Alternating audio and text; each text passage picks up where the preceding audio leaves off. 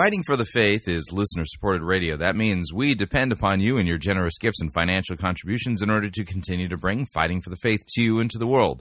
If you don't already support us, you can do so by visiting our website, fightingforthefaith.com.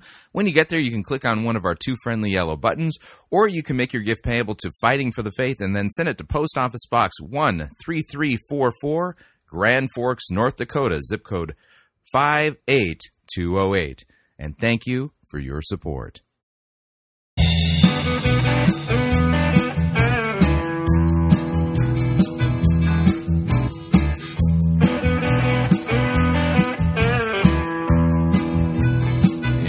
It's time for another edition of Fighting for the Faith. Monday, October 3rd, 2016. Today's episode of Fighting for the Faith will be um, Code Orange Revival free. That's right, there will be no Code Orange Revival for a long time here at Fighting for the Faith. And oh, am I glad. See if I remember how to do a normal program.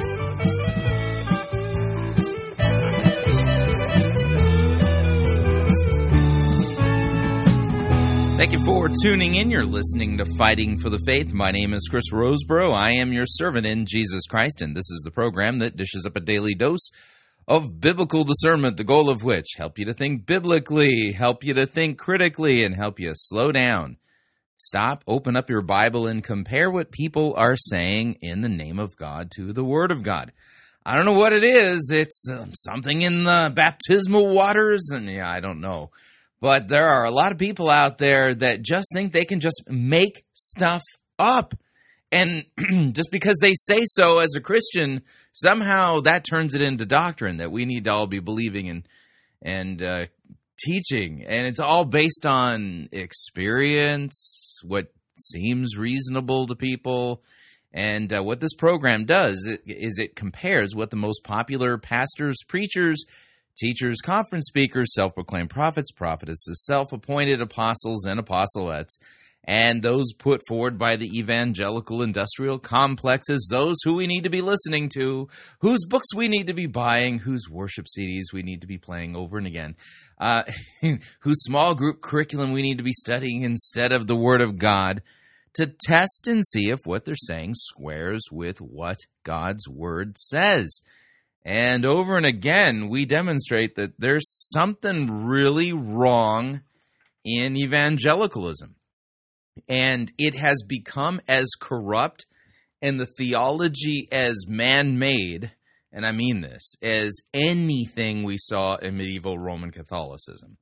Yeah, it's it's unbelievable. Point this out though uh, challenge what somebody's saying and saying, you know, that's not what the Bible says, and you will be called a hater. You will be somebody who will be identified as a troublemaker. Uh oh, that person is one of those Bible thumpers, one of those wing nuts, one of those. Yeah, you get the point. When in reality, um, if you have noticed that somebody is teaching something contrary to Scripture, you're behaving like a Berean. You're doing exactly what it is that God's Word tells us to do. So who are you going to believe? Man or God? Yeah, something to think about. Okay, so as I said coming into the program today, today we're going to attempt, it's been a while since we've done this, we're going to attempt a normal episode of Fighting for the Faith. Normal first hour, normal second hour. Try to put a theme together here. I mean, we're we're gonna see if this works. I mean, uh, man, I have been in agony working my way through the manure pile uh, that was created at the Code Orange revival, and boy, am I glad that we have got that in the back in the rearview mirror. It's behind us, and I, I pray that it is a long time before Furtick has another Code Orange revival. Let's let's pray that uh, if he decides to have another one, it won't be for five years. You know, at the 15 year anniversary of elevation or something like that. Oh man, wow. Okay, so let's talk about what it is we're going to do on today's episode of Fighting for the Faith. We're going to begin with a prophetic Holy Orders Network Information Exchange Syndicate twin spin. We're going to note something here, especially as we begin. We're going to begin with Patricia King, then we're going to go with uh, Shawn Bolz. And uh, and so in our prophetic holy orders twin spin, we're going to note how they're teaching doctrine. Patricia King is going to actually go through the whole rigmarole of talking about what the Bible says, reading out a portion of Scripture, noting what it says, and then no sooner does she note and highlight what the text says, particularly concerning angels, that uh, she just departs from what the text says and thinks that she now has freedom to just say anything you know, stuff from her personal experiences, life stories, and things like that. And most of them, actually, the stories that she tells are, well, call me cynical. I don't believe that she's telling the truth. Then, uh, Shawn Bolz, um, we're going to listen to him as he talks to us about the um, the mystery of translating God. You ever heard of that mystery? I've never heard of that mystery. That's a new mystery to me. In fact, it's quite mysterious. And then Terri Savelle Foy, she has started a new television program. Yeah, uh huh. 30 minute long TV program. Makes me wonder if she's going to be broadcasting on the Hillsong channel. And uh, she, the name of the episode that we're going to spend some time in and note how she uses scripture and then weaves it in with personal experience and stuff like that is uh, it, it, the name of the episode is using the gift of your imagination. Imagination. And then uh, and then in hour number two we're going to head down to church by the glades. He's been working his way through a movie sermon series.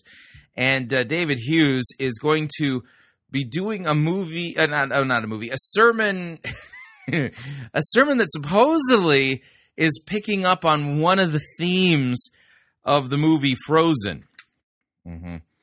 Yeah, and uh, so that will be today's episode of Fighting for the Faith. Sounds normal, doesn't it? I mean, I, what am I going to do with that? I mean, a normal episode. I I don't have to sit there and beat my head against the wall as I listen to yet another Code Orange revival, nonsensical, narcissistic twisting of script. I, my life feels so meaningless right now. I'm joking. I'm joking.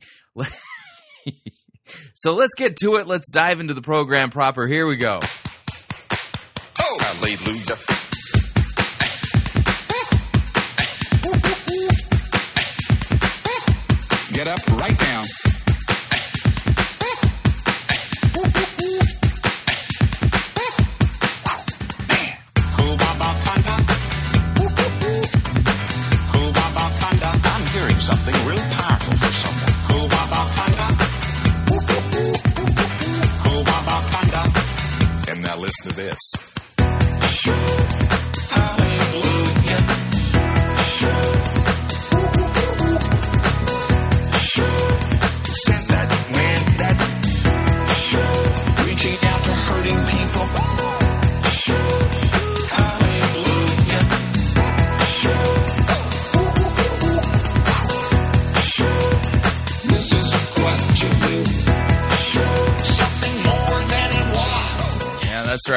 Robert Tilton, Hubabaconda. So we're uh, heading over to the uh, television studios of Patricia King's uh, Everlasting Love television program.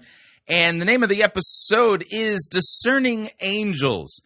And we're going to note what's going on here. There's a particular technique that we're trying to highlight on today's episode of Fighting for the Faith. The idea is beware of this technique. Um, I've heard it years ago described by Pastor Brian Wolfmueller as the heresy two step. Now, let me explain how this particular dance move works. So, y- y- y'all ever do any line dancing? Yeah, uh, I I've never done it. Uh, I've seen it done. Um, the idea of standing up and trying to move, you know, learn some moves to coordinate with other people while country and western music is playing in the background it just it just doesn't fit with the pirate theme. You know, I'm just saying. I, you know, I've never seen any cowboy pirates, and I'm off topic. So let's. so here's here's the idea behind the heresy two step.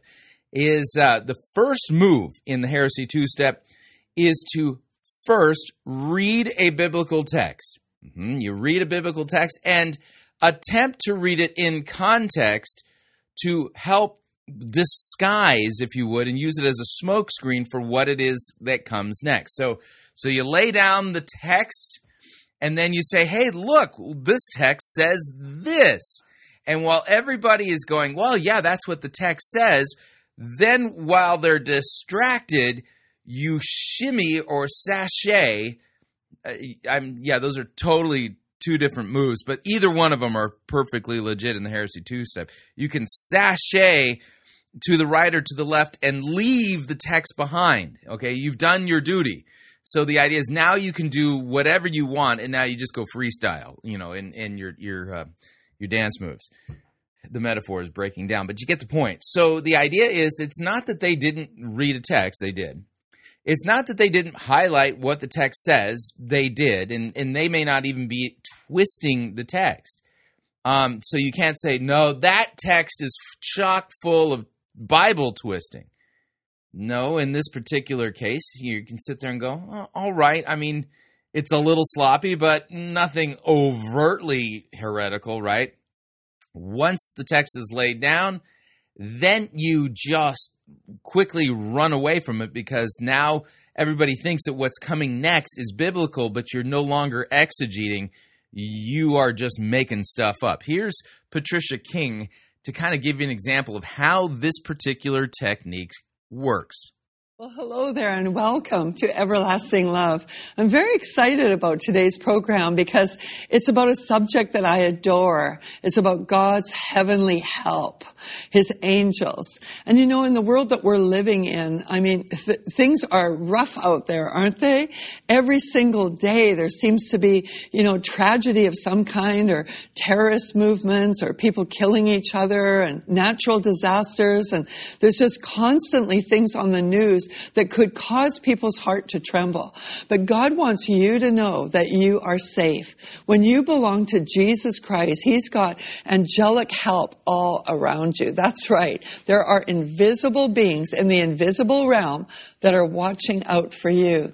Now, she's correct to a point. It is true that we have angels who are ministering spirits and scripture makes it clear that, you know, they, they are there for purposes similar to what Patricia King has said. However, she overcooked it because you sit there and go, well, I know plenty of Christians who've had terrible things happen to them. They've been, they've been, you know, the victims of natural disasters, of automobile accidents. They've been uh, the victims of random crimes and random violence. So it's like, what's the point of having an angel if when he's taking a smoking break, you know, I, you know, a, a tornado comes by and destroys my house. Yeah. So yeah, she's overcooked it. She says, well, we, we're totally safe. Um, you can say that we are totally within the hands of God and he'll see us through everything but you don't want to make it sound like you know the angels are somehow sleeping and didn't do their job when a christian experiences um, a bad circumstance in their life. We continue. The realm of the supernatural is just oh i just love it. I love studying it in the bible. I love living it. And i want to help you. Oh you you love living it. Uh, yeah I, you just love telling tall tales patricia it. I want to help you understand it. I want to help you know that these things are for you. Every promise regarding the supernatural, things that God shows you and reveals to you regarding the supernatural dimensions of the kingdom of heaven, it belongs to you if you are a believer. So let's open our little mentoring time today with Second Corinthians, and we're in chapter 3 and verse, or chapter 4 rather, and verse 8. All right, so she's going to take a look at a couple of passages of scripture, and she's not going to be engaging in egregious Bible teaching. She's going to play this part uh, reasonably straight. And it says, While we look not at the things which are seen, but at the things which are not seen. For the things that are seen are temporal, but the things which are not seen are eternal. And so we have this invisible realm around. Okay, now it is true we look to the things that are not seen, and there is an, an invisible realm. You think of the kingdom of heaven and things like that. So this particular text, out of context, And the referent isn't exactly what it is that she's pointing to, but it's what's coming later in this technique that's most important. So, what she's trying to do is create the impression that what she wants to talk about is actually biblical. That is the kingdom realm. And in that realm, God has majesties and heavenly beings, angels that are sent to serve you. If you look at Hebrews chapter 1, and starting in verse 1, let's read 1 to 4. It says, God, after he spoke long ago to the fathers and the prophets in many portions and in many ways, in these last days, he has spoken to us in his Son, whom he appointed heir of all things, through whom also he made the world. And he is the radiance of his glory. So notice she's taking great pains to get the context right the exact representation of his nature and upholds all things by the word of his power. In verse 4 it says, having become as much better than the angels, as he has inherited a more excellent name than they. And then also going to verse 13 and 14, it says, But to which of the angels has he ever said, Sit at my right hand until I make your enemies a footstool for your feet? Now, note this the opening chapter of Hebrews is about Christ, it's about Jesus. Angels are mentioned, but they're mentioned in contrast to Christ. But what is she going to key in on? The angelic, because, well, this is one of those passages that tells us something about the angelic and the the fact is is that really in the Bible there isn't much said. So angelology is one of those portion, you know, one of those theologies or parts of theology where in the Bible we don't have the greatest amount of um, information. In fact, very little in comparison to many other doctrines. Are they not all ministering spirits sent out to render service for the sake of those who will inherit salvation? Wow, I love this scripture. It's so powerful because it, it reveals many things to us. And before we talk any more about these angels that God has appointed to you and the angels that He wants you to have experience with, we want to settle yeah, in. Whoa, whoa, whoa, whoa. Did you catch that little part? And the angels he wants you to have experience with. Did either of the passages that she quoted say anything whatsoever about God wanting you to have experiences with angels? Answer Nope. Neither verse said that. So she's already starting to sashay or shimmy to the right or to the left here. She's laid down the text She's not really mangling it.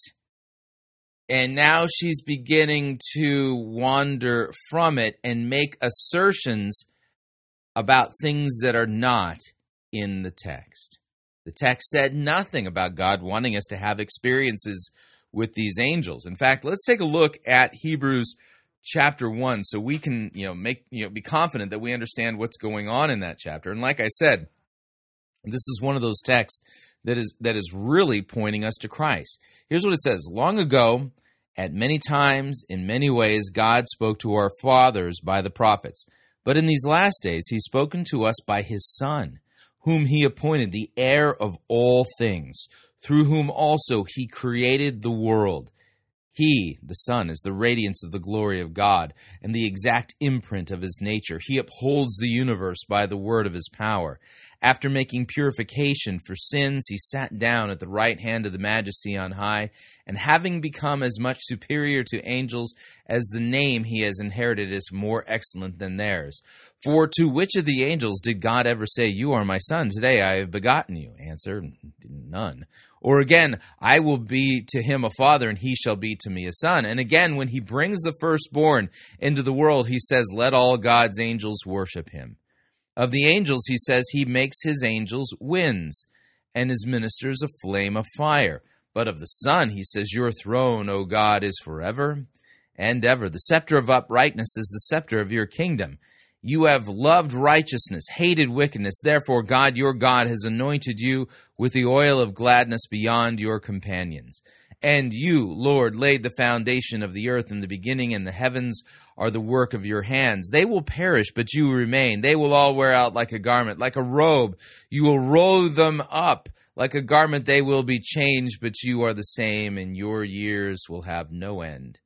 And to which of the angels has God ever said, Sit at my right hand until I make your enemies a footstool for your feet? Are they not, are the angels not ministering spirits sent out to serve for the sake of those who are to inherit salvation? So you notice the emphasis on Hebrews 1 is clearly on Christ. It's not on the angels. The angels are used as a foil to ex- explain just how great and superior to them Christ the Son is, and that's the point. Jesus is God in human flesh, God the Son in human flesh, and that's the point of the text. But you'll notice in reading that out, there was there was not, there's nothing in there about well, God wants you to have experiences with angels. Nope. She's engaging in the heresy two step and she's already starting started her sashaying to the right and to the left an issue, and that is angels are not to be worshiped, only Jesus is to be worshiped. He is above all else. He is Yeah, this is true. We're not supposed to worship angels. King of kings and the Lord of lords. He is the one that we look to for all things. It makes it clear here. And it says of the angels that they're very real. Of course they're real. Yeah. You know, they are real because God created them. Yes, he he created them for what purpose? To serve you. That's why he created the angels. You are an heir of salvation when you receive Jesus Christ as your Savior. And when you do, the angels are there to serve you, to help bring you into destiny and to protect your life. Um, uh-huh. So the angels are there to help bring me into to dense, dense destiny. Yeah, density. Right. Uh huh. Yeah. That, that it didn't say that in Hebrews either. And in this session, I just want to provoke you and stir up your interest in the Oh, you you, you provoke me every time I play anything from you, Patricia. Believe me, I'm already provoked. realm because every believer can actually discern these angels. Every believer can encounter them. Be- Um, every believer can discern them. Every believer can encounter them. Where does it say that in the Bible? It doesn't say that in Hebrews 1. Because it's like once we become a member of the kingdom of God, Yeah. we can flow in and out with God, in and out of the invisible realm, the visible. So, so we can flow in and out of the visible and the invisible, huh? Uh, now, no text says this either. Nope, no. So, what what is she doing? Well, she laid down the biblical text. She didn't overtly or egregiously twist the text. And now she's just making stuff up. And anybody who is not familiar with the technique, who's pretty new to, you know, discernment at all, they they may be tempted to say, "Well, this woman, she's telling me what the Bible says." No, no, no, no, no, no. She told you what the Bible said, and now she's making up her own stuff. Right, that and the whole point of telling you what the Bible said was to create the false impression that what she's saying is what that text means or says, and it doesn't. realm because we're connected all the time. Did you know that Jesus was always living in two realms at the same time? He lived in the heavenly dimension and he lived in the earthly dimension. Uh, Jesus is God in human flesh. He's the God man. And so um, I'm, you know, I am not prepared to say what you're saying is correct or incorrect. Suffice it to say that um, Jesus is, well, he is man for sure, and he is also God. And there's a communication of the attributes of God with his with his human nature. But that's really complicated uh, Christology, And what she's going to do with this is we, just because Jesus can do something doesn't mean we can do something. Just because Jesus did something doesn't mean we can do it. All at the same time. He always was connected to his father and he said, I only do what I see my father do. That's out of John 5 verse 19. And how could he see what his father was doing except he be in heaven? Okay? So he lived in that realm because the Father lives in the heavenly realm, but he also lived in the earth all at the same time. And you and I can do the same. We can be. Yeah, what text says that I can do the same thing as God in human flesh? Hmm? I, I'm not familiar with those passages to our Heavenly Father in heaven, just like Jesus was, and live in the realm and the earth with the invisible all around us, and we being familiar with that and in touch with that. And you know, I want to share some personal testimonies right now because. Mm-hmm.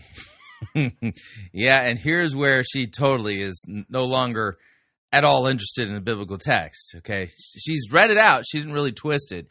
It's designed to create the impression that what's coming from her mouth is totally in accord and right along the lines of it, totally in step with what it is that she wants to talk about her own personal life stories. Oh, yeah, she's teaching heresy at this point. Testimonies are so powerful. When the Lord does something in your life, testify about it. Why? Because the Bible says out of Revelations that when you testify, it is like the spirit of prophecy. The testimony of Jesus is the spirit of prophecy. Yeah, um, Patricia, that text in Revelation actually means that the testimony of Jesus, yeah, about his life, his works, his miracles, his teaching, his death, his resurrection. The testimony of Jesus is the spirit of prophecy. Prophecy points us to Christ. You just added to that passage by saying that when we testify, it's like, no, no, no, no, no, no, no. You're botching that text. So it enables God to do it again in those that hear the testimony. So, no, that's not what Revelation says. I want to stir you up with excitement because oh, I'm stirred up. It's not excitement though. I believe that you are in a season yeah. of increased angelic visitation. No way. I'm in a, I'm in a season of increased angelic visitation. so the first story I want to share is my very first in my very first visitation of an angelic encounter, and it was with an open vision. I was in my living room, and in our home at that time, we had a lower level living room. Yeah, the Bible's like way, way in the rearview mirror now. Yeah, yeah, I'm sorry, Patricia. I don't believe a word you're saying. Not a word of it. I, you truly, you didn't overtly mangle God's word there, except on that Revelation text.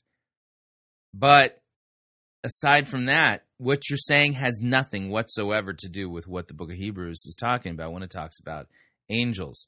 They're not the point. Jesus is. And now by talking about your stories and how, oh, you've had all these angelic encounters and, and this is your testimony and all this kind of nonsense, you twisted God's word there you're now, well, making the emphasis be on you and how amazing and how spiritual you are and all the miracles and open visions and all the angels you've seen. And all of it is just gobbledygook and utter nonsense. So there's an example of the heresy two step. You put scriptures down, you don't exactly twist them, but then that's all designed to make it look like what comes next is biblical when it isn't. All right, we're up on our first break. If you'd like to email me regarding anything you've heard on this edition or any previous editions of Fighting for the Faith, you can do so. My email address is talkback at fightingforthefaith.com or you can subscribe on Facebook, facebook.com forward slash Pirate Christian. Follow me on Twitter, my name there at Pirate Christian. Quick break. When we come back, we're going to check in with Shawn Bolz as well as Terri Savelle Foy. Stay tuned, don't want to miss it. We'll be right back.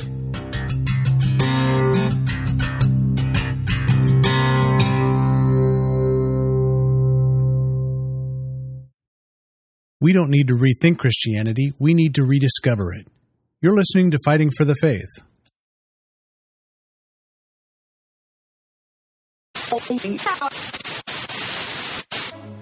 You're listening to Pirate Christian Radio. We'll be taking your false doctrine now. no,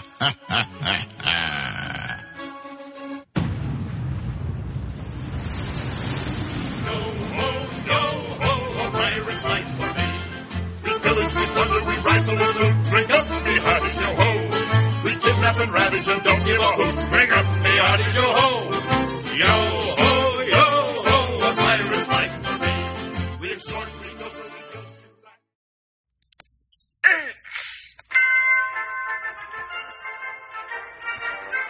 Max Holliday's Birdcage Theatre presents Church Day Select.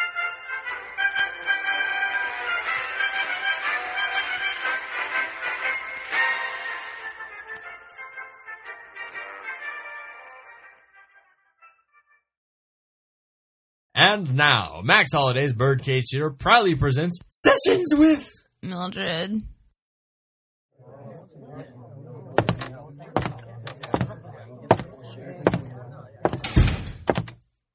So, uh, do you know why I called you in here today? Am I in trouble? Oh, no, no, no, of course not. We're just worried about you. Is this about my tithes? You know, I- I'm so sorry. I forgot the five dollars. You hate me now, don't you? Oh, no, no, you've been very good about meeting your tithe quota. Besides, if this had been about your tithes, we would have sent someone to your house. I just wanted to discuss your attitude because some of us elders have started to talk about it. My attitude? Oh, yes, your attitude. You see, we're all about our Congress having audacious faith, but we've noticed that you seem to be having difficulty being audacious during services. Um, are you talking about the Holy Ghost hokey pokey? Was I not dancing right? You know, I, I tried practicing at home, but when I put my whole self in, I fell over and injured Fluffles. Who's Fluffles?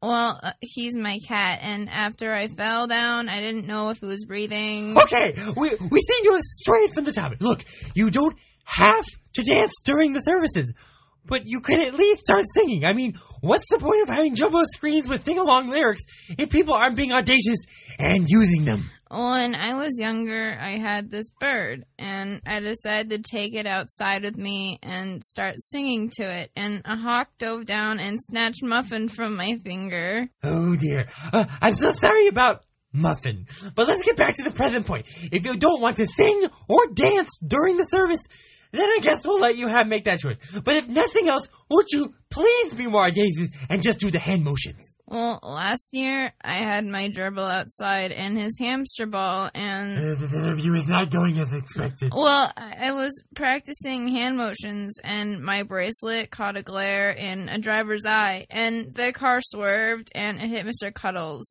He flew into the mouth of an octopus living in the sewer.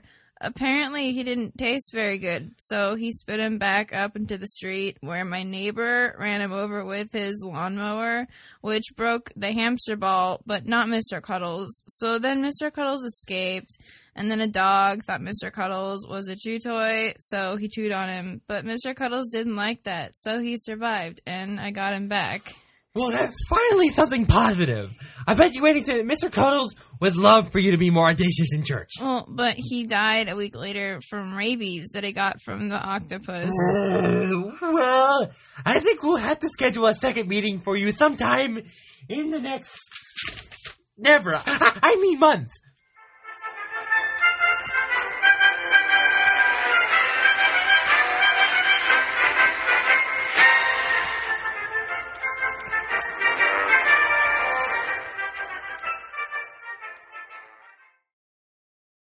Hi, Chris Rosebrough here to talk about our longtime featured advertiser, CheapOair. Doesn't matter if you're traveling for business reasons or for pleasure.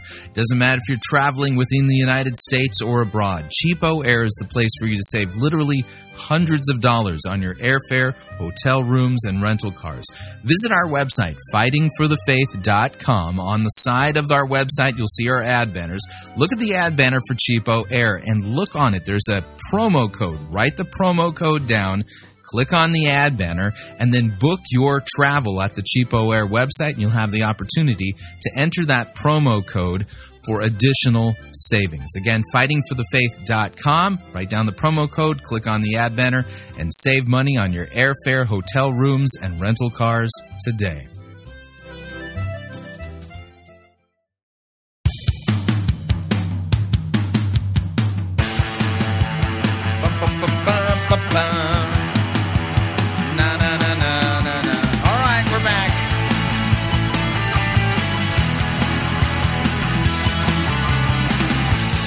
Warning listening to Fighting for the Faith could cause you to think that when people talk about things in their personal lives, that that does not rise to the level of Christian doctrine or theology. Just a reminder Fighting for the Faith is listener supported radio. That means we depend upon you, your generous gifts, financial contributions in order to continue to bring Fighting for the Faith to you into the world. And you can partner with us by visiting our website, fightingforthefaith.com. When you get there, you'll see our two friendly yellow buttons. One says donate, the other says join our crew. When you join our crew, you're signing up to automatically contribute, well, an amount that you pick. We have four ranks in our crew. Lowest rank is Powder Monkey at $9.95 a month, Gunner's Mate $24.95 a month, Master Gunner $49.95 a month, and Quartermaster at $99.95 a month.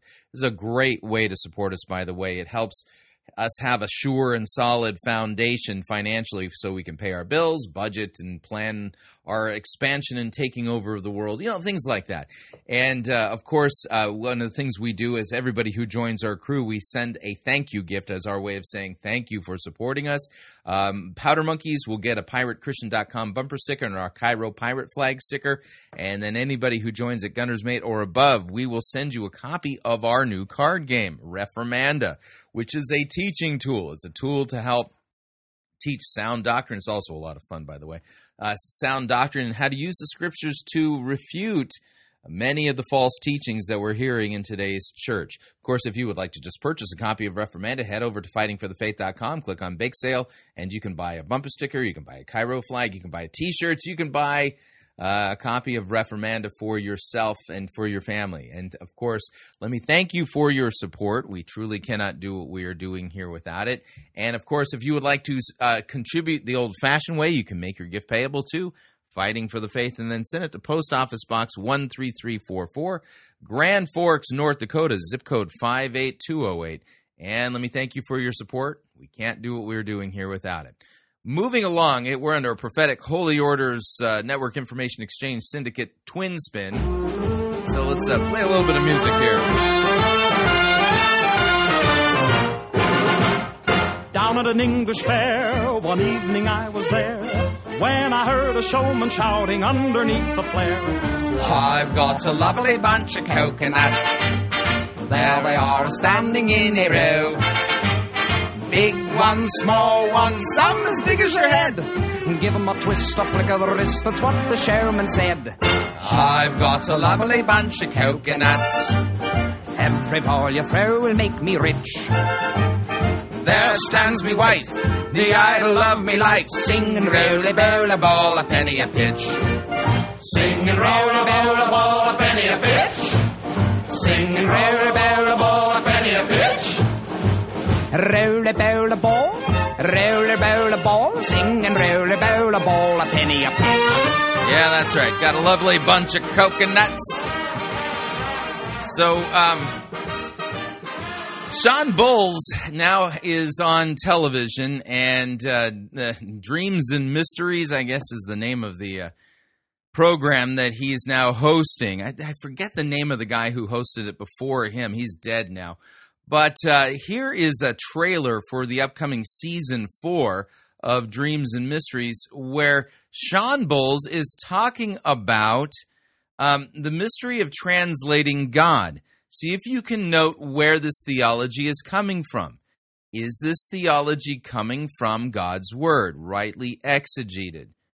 Or is this coming from, well, Shawn Bolz' mm, experiences? Here we go. God only speak to believers, or does he speak to unbelievers as well? Isaiah 6, verse 3 says, Everything is covered by his glory. So, what does that really mean? Does God speak in reoccurring experiences? So, God's word says the whole earth is full of his glory. Um, what does that have to do with God speaking via direct revelation? So, let me back it up and you can kind of see what's going on here. We'll get a reference to a biblical text. He's asking a question, but the text he's referencing actually doesn't have anything to do with the question he's asking. Where in Scripture does it say that God reveals himself, you know, via direct revelation to unbelievers? Listen again. Does God only speak to believers or does he speak to unbelievers as well? Isaiah 6 verse 3 says everything is covered by his glory. So what does that really mean? Does God speak in reoccurring experiences? And if your friends or coworkers were sharing something with you, have you ever had an experience where you thought, wow, this sounds like God, like what they're explaining to me right now? The experience sounds like God. Uh huh. Sounds like my God talking to them. What would happen if you could translate that to them in that moment? What would happen if they could borrow your faith? I've had this kind of. But, but, what would happen if they can borrow your faith? Is faith, you know, like, you know, the $20 bill sitting in my wallet? Actually, I. yeah, now that I think about it, I spent part of that. Okay, so is it like the $13 in my wa- in my wallet that I can just give it to somebody that they can borrow it for a little bit? Experience. As a matter of fact, room service came to my hotel room one night, Yeah. and I looked at this young man, and I could just feel he was going through something. I said, "Do you have a minute to talk?" He said, "Yeah, this is my last time." And I said, "What are you going through?" I said, "I just went through the worst breakup of, of my life." And I said, "You know." Uh, I'm a Christian. I know this sounds really strange, but I said, let's sit down and let's ask God, is this the person I'm supposed to be with for the rest of my life? And so we sat down together, and she had broken up with him. And so he he goes, "How how does this work?" And I said, "Just ask God. Just just borrow my faith." So he closes his eyes. Just borrow my faith. What? Can people borrow Christ other Christian? Where in Scripture does it say people can borrow our faith? And I said, "Repeat after me. Is this the person God you have made for me to be the happiest with?" And he said it after me, and he goes, and I said, "What?" And he goes, "I know she's not. She's like a filler. She's a space filler. I don't know why I'm so attached to her." And I said, "Well, what does that mean for you? You just heard God, and this is." No, I that didn't sound like God to me. Yeah, no, I, it sounds like you got your lines crossed. unsaved guy who didn't get saved until after he heard God. What would happen if we could lead the world in an experience with Jesus Christ where they Lead the world in an experience? What are you talking about? What would happen? What would happen if wh- Yeah, Shawn, let me ask you, what would happen if you put all of these experiences aside and actually taught what God's word says? hear his voice and know what the Father's thinking? This today is the mystery of translating God's voice for the world around you. No, it's not. the mystery of translating God's voice. A mystery created by Shawn Bolz, not by Scripture. So you, you kind of see how this works. I mean, Scripture's referenced. It's in this case, it was totally off topic, and um, and then you just ignore it. Yeah, and you go right into um you know personal experiences and things like that and you just make all kinds of assertions i mean does isaiah teach that that we can give give our faith uh, bar, you know give our faith to other people? They can borrow it for a little bit? Uh, yeah no no biblical text says that. So again heresy two step yeah i think you're starting to see how this takes place.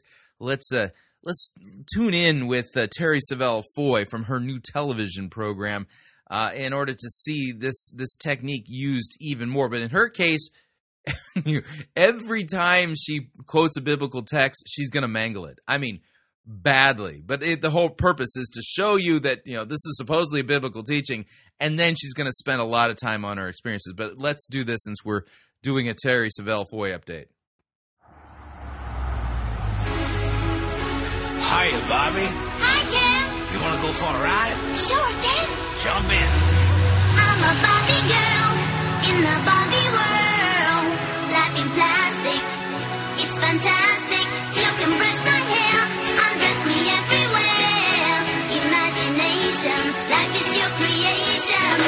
Barbie, let's go party.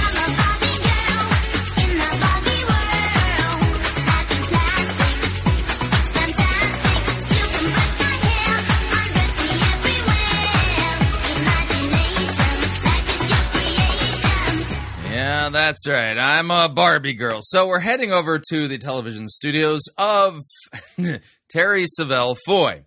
And uh, she's got her own new television program. And the, the name of this particular episode is Using the Gift of Your Imagination. The Gift of Your Imagination. Now, I have no idea what exactly that's all about. But uh, here's Terri Savelle Foy from her new television program called Live Your Dreams. Here we go. Hi, I'm Terri Savelle Foy, and you're watching Live Your Dreams. I pray that as you invest in yourself today, you are captivated and catapulted to live your dreams. You know, I heard someone say the saddest day in heaven would be when God gives you a glimpse of all that you could have had, all that you could have done, and all that you could have been. But for some reason, you gave up on your dreams. Fact, Myles Munroe said the richest place in the world, it's not the diamond mines of South Africa or the oil fields of the Middle East. He said, no, it's the graveyards. It's the cemeteries. He said, in the grave, there's books that were never written, songs that were never sung, businesses that were never started, churches that were never planted or pastored. Don't go to the grave with your dream still in you. Um, yeah. You, you said Myles Munroe said that, right? Yeah, he he's not Jesus, one of the prophets, or even an apostle. Um, so don't go to the grave with dreams still in you. Um, am, am I sinning if I go to the grave with the dream still in me? Because when I was in high school, yeah, I wanted to be a fighter pilot in the Navy. Yeah, yeah, and that dream has died now. I mean, I'll never get to fly an F eighteen in combat. You know, I'll never be attached to a aircraft carrier group or anything like that. I mean, th- I'm going to go to my grave with that dream dead inside of me. Do you think God is going to judge me and send me to hell because of that? Uh, In fact, you know, a lot of times we look at our lives and we think, I've made a lot of mistakes, I've missed opportunities, or we look at our age and think, I'm too old to go for my dreams. I always say, stop looking at the years you've lost. Let's look at the years you've got left. And Yeah, I'm almost 50. I don't think they're going to take me in the Navy to be a fighter pilot. start living your dreams. And you know, I honestly believe that God is accelerating things. Things that should take five years, God can do it in one year. Uh, so you believe God's accelerating things. Why do you think that? Do you know Amos 9:13 even says, "Things will happen so fast your head will swim." Think Yeah, no, actually, Amos nine thirteen doesn't say that. You're thinking, what? Well, let's take a look. I want to show. if you have your Bible, turn on over to Amos chapter nine. Let me read it to you from a good translation. Amos nine thirteen. Behold, the days are coming, declares the Lord, when the plowman shall overtake the reaper, the treader of grapes, him who sows the seed. The mountains shall drip sweet wine, and all the hills shall flow with it. Yeah, that's all of Amos 9:13. Didn't say anything at all in Amos 9:13 about things happening so fast that your head swims. Yeah, where is she getting this from? The message paraphrase. So she's not even quoting an actual biblical text. The Bible doesn't actually say this. And when you read it in the message, this is not actually saying anything about this doctrine of acceleration that Terri Savelle Foy uh, claims that she's pointing to. Yeah, the Bible doesn't teach this. about that. Well, I'll tell you why I'm so passionate about teaching people to live their dreams. You know, I had a very real experience years ago. This was She had an experience. Uh huh. She's not teaching what the Bible teaches. She had an experience. I have all kinds of experiences every day, every week, every month, every year. hmm None of them actually form the basis of biblical teaching or what I'm supposed to teach as a pastor. July 9th, 2003. It's so memorable. I know the date. I was coming out of such a hard time in my life. My marriage was on the verge of completely falling apart. I was falling apart. I had no dreams, no goals for my life. And I was still filled with just a lot of shame, a lot of guilt, a lot of um, regrets of the past. And I'm just coming out of that hard time. I'm drawn closer to God. I'm getting stronger, but I'm still having a hard time forgiving myself. Well, on July 9, 2003, my dad, Jerry Savelle, was getting ready to promote me as the CEO for Jerry Savelle Ministries. Well, it's 5 o'clock in the morning. Yeah, her father is one of the most well-known arch heretics and and teachers of the word of faith heresy. Good friends with Kenneth Copeland. I'm out walking up and down my street. I'm crying out to God, saying, Lord, you know the mistakes I've made. You know I don't deserve this position. They're called sins. What do I do? Well, all of a sudden, I had this vision, and I've never had one since then or Okay, so she had a vision. Patricia King had a vision. She had an open vision of a of an angel. So she's well. This has got to be what God wants us to believe. I mean, Terri Savelle Foy had a vision. It was a personal experience, and she remembers the exact day the and the where she was when it happened. So this has got to be sound doctrine, right? Wrong. before then. But I had this vision where I was just standing at the foot of the cross. And when I looked up, I saw the feet of Jesus. And when I saw his feet, the blood from his feet dropped and landed on the top of my head. And I clearly heard the Lord say, I'm washing the memories away.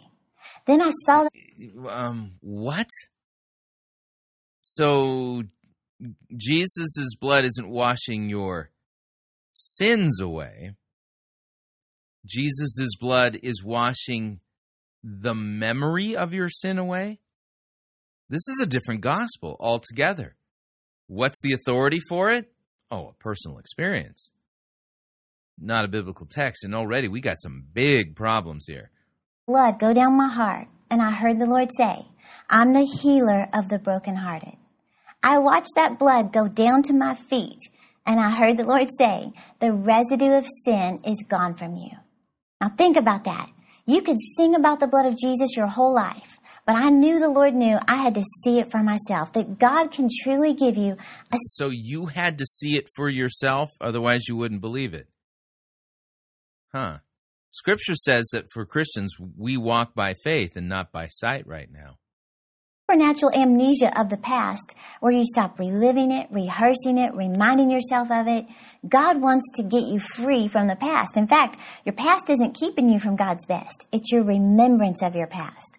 says no biblical text anywhere Well, that's not all that happened. All of a sudden, I saw this big hand just reach down from heaven, and the Lord handed me a clipboard. Uh huh. So a hand reached down from heaven and gave you a clipboard. So, I mean, this has got to be sound doctrine, right? I mean, the daughter of Jerry Savelle, it- God gave her a clipboard. Come on, Chris. This has got to be what God wants us to believe, right? Wrong. If God wanted us to believe this, He would have put it in the written word of God. a cute one. and he said to me, This is an assignment on your life. He said, I have an assignment on your life. Then he handed me some keys, you know, like the old fashioned keys. And he said, These are the keys to the kingdom of heaven to help you fulfill your assignment. He went on to say, Everything you need to fulfill your assignment can be found with these keys. Well, my whole outlook on life completely changed since that day. Did you study those keys very carefully? Where are those keys today? I see every person as having a clipboard with your name on it.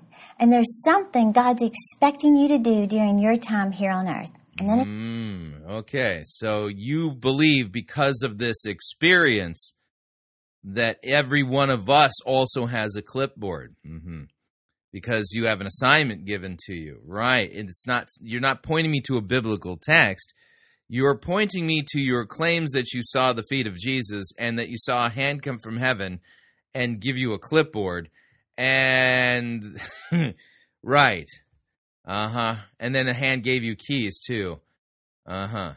over. You know, my favorite scripture now is John 17, 4 from the Message Bible. It says this, I glorified you on earth by completing down to the last detail what you assigned me to do. Okay, so second uh, passage of scripture quoted from the message paraphrase. The message says, I, glorif- I glorified you on earth by completing down to the last detail what you assigned me to do. Now, does that mean that therefore you have a clipboard, you have an assignment, all that kind of stuff? Who's talking in John chapter 17, verse 4? Well, Jesus is. Here's what it says starting at John chapter 17, verse 1. When Jesus had spoken these words, he lifted up his eyes to heaven and he said, Father, the hour has come. Glorify your Son, that your, the Son may glorify you, since you have given him authority over all flesh to give eternal life to all whom you have given him. And this is eternal life, that they know you, the only true God, and Jesus Christ, whom you have sent. I glorified you on earth, having accomplished the work that you gave me to do. And now, Father, glorify me in your own presence with the glory that I had with you before the world existed. This is Jesus' high priestly prayer on the evening before he's crucified. He is literally less than 24 hours now away from being nailed to a cross. Probably closer to 12 hours away from being nailed to a cross. What is it that he was sent to accomplish? Our salvation. To fulfill all righteousness, to bleed and die for our sins. Uh huh. So Terri Savelle Foy, because God gave her a clipboard, she says, and you know, and gave her some keys, you know, old fashioned keys, you know, so that she can complete her assignment. And now she's quoted John 17, 4 from the message paraphrase out of context. Huh. So she's not getting this theology from the scriptures. She's going into the scriptures in order to hunt for text that she can rip out of context to fit the theology that's coming from her experiences. This is a form of the heresy two step. About that. God has an assignment on your life. There's something you're supposed to fulfill.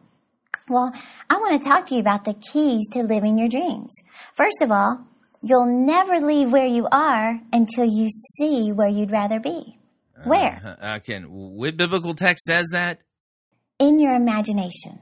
Do you know that your imagination is a gift from God? He gave you this gift. But the thing is, you know, it's easy to use your imagination when you're little. In fact, when I was little, you know, I could just imagine myself being Farrah Fawcett on Charlie's Angels. I could see it. My sister and I would fight over who got to be Farrah.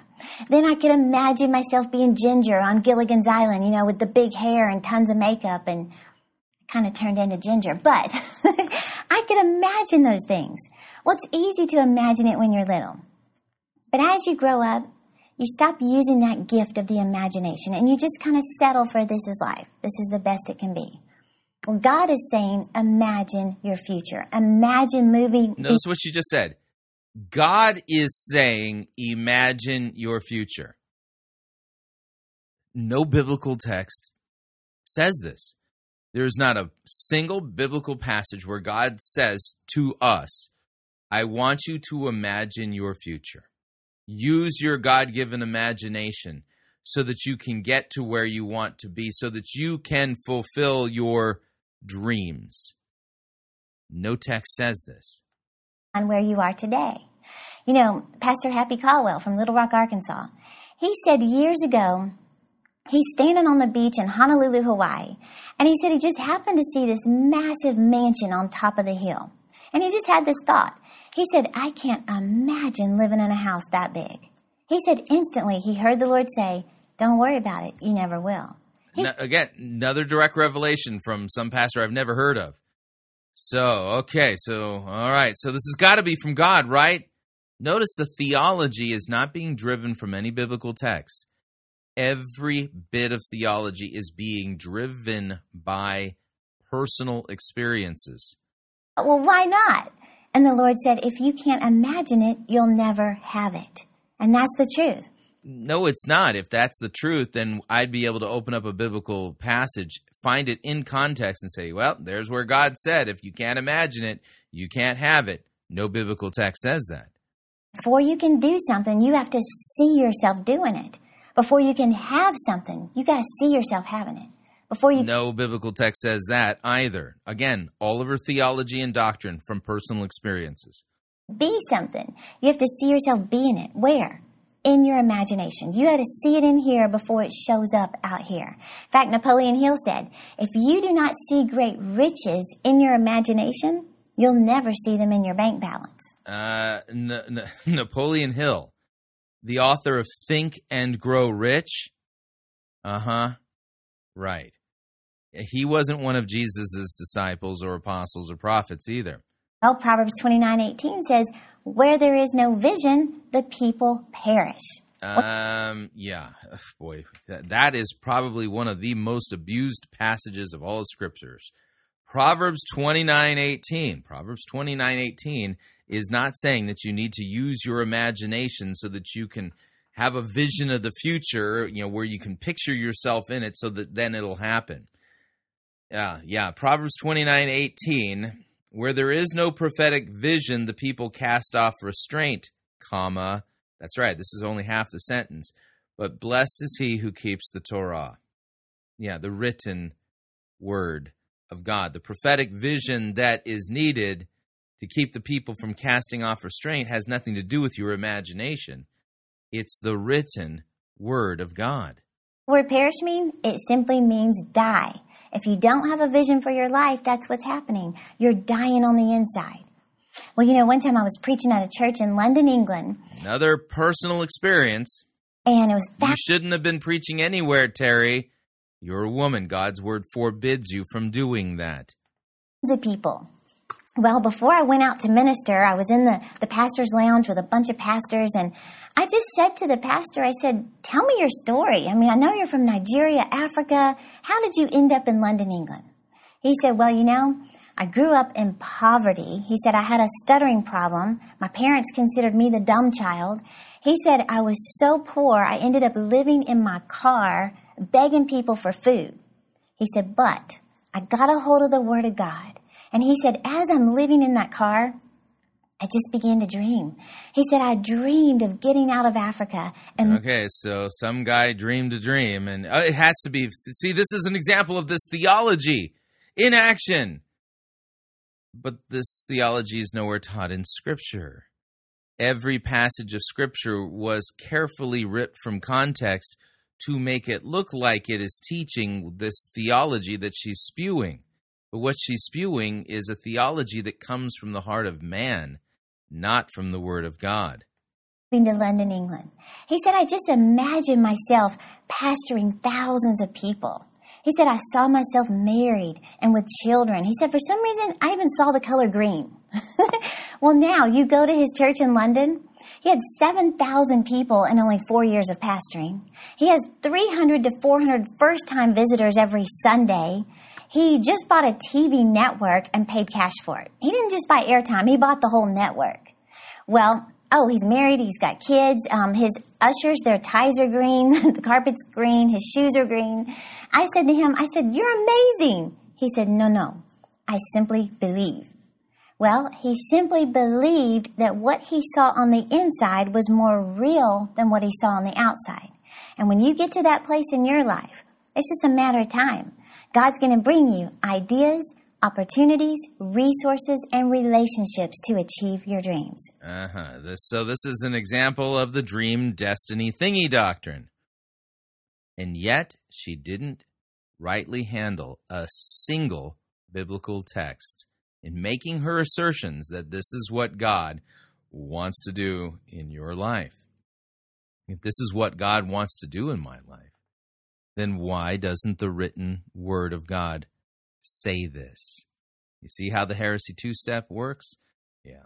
All right, we're up on our second break. If you'd like to email me regarding anything you've heard on this edition or any previous editions of Fighting for the Faith, you can do so. My email address is talkback at fightingforthefaith.com, or you can subscribe on Facebook, facebook.com forward slash Pirate Christian. Follow me on Twitter, my name there, at Pirate Christian. Quick break when we come back. Heading down to Church by the Glades and a sermon based on the movie Frozen. Yeah, stay tuned, don't want to miss it. We'll be right back. High Pirate Christian Radio Theater presents Death of a Salesman. Are ye a salesman? Why, yes, I am. Uh, Can I interest you in some.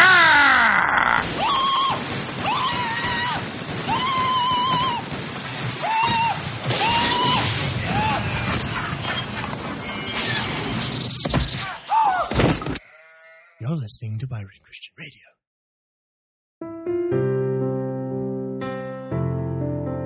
This is Dr. Curtis Leins. I am the presiding pastor of the American Association of Lutheran Churches. If you are seeking a church that believes that the Holy Bible is the inerrant, infallible Word of God and accepts the Lutheran confessions because they are the right interpretation of Holy Scripture. I hope that you will take a look at the AALC. Also, if you are considering a vocation as a Lutheran pastor, our seminary has a residency program and a program available online. This is Curtis Leins inviting you to take a look at the AALC. Check us out at taalc.org or on Facebook at the American Association of Lutheran Churches.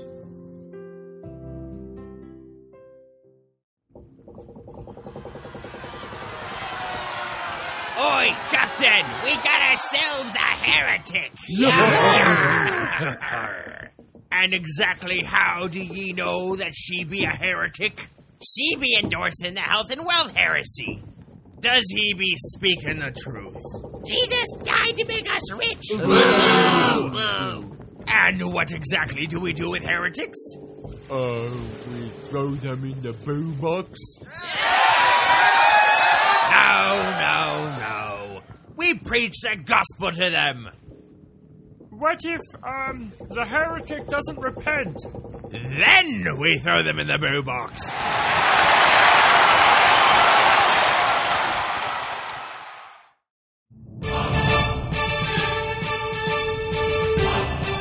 To err is to heretic. To R is to pirate.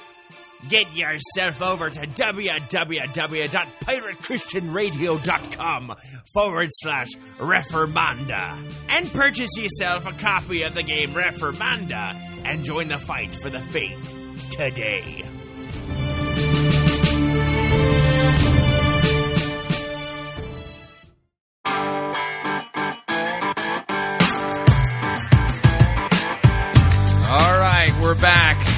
Number two of Fighting for the Faith.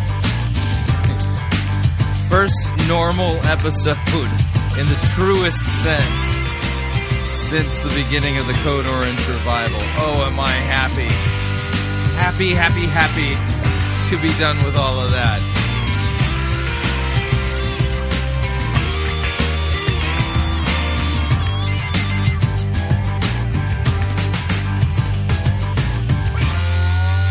Let's do this right, though. Hey, ho!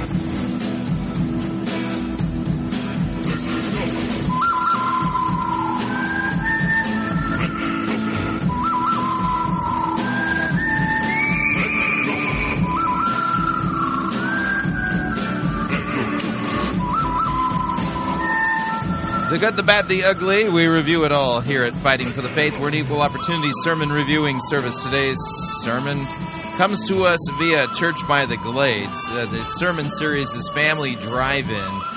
Yeah, it's a drive in movie theme. And all the little princesses there at Church by the Glades came dressed as Elsa. yeah, it's sermon supposedly based on Frozen. And here's the best way I can put it is that not only is David Hughes going to do the heresy two step. Yeah, he's going there's an ironic passage that he will be using and he's going to avoid the first half of that passage lest he be found out for what he is. And the other thing is he's going to kind of just use Frozen as the bait and then switch to try to say, oh, we're going to talk about the Bible.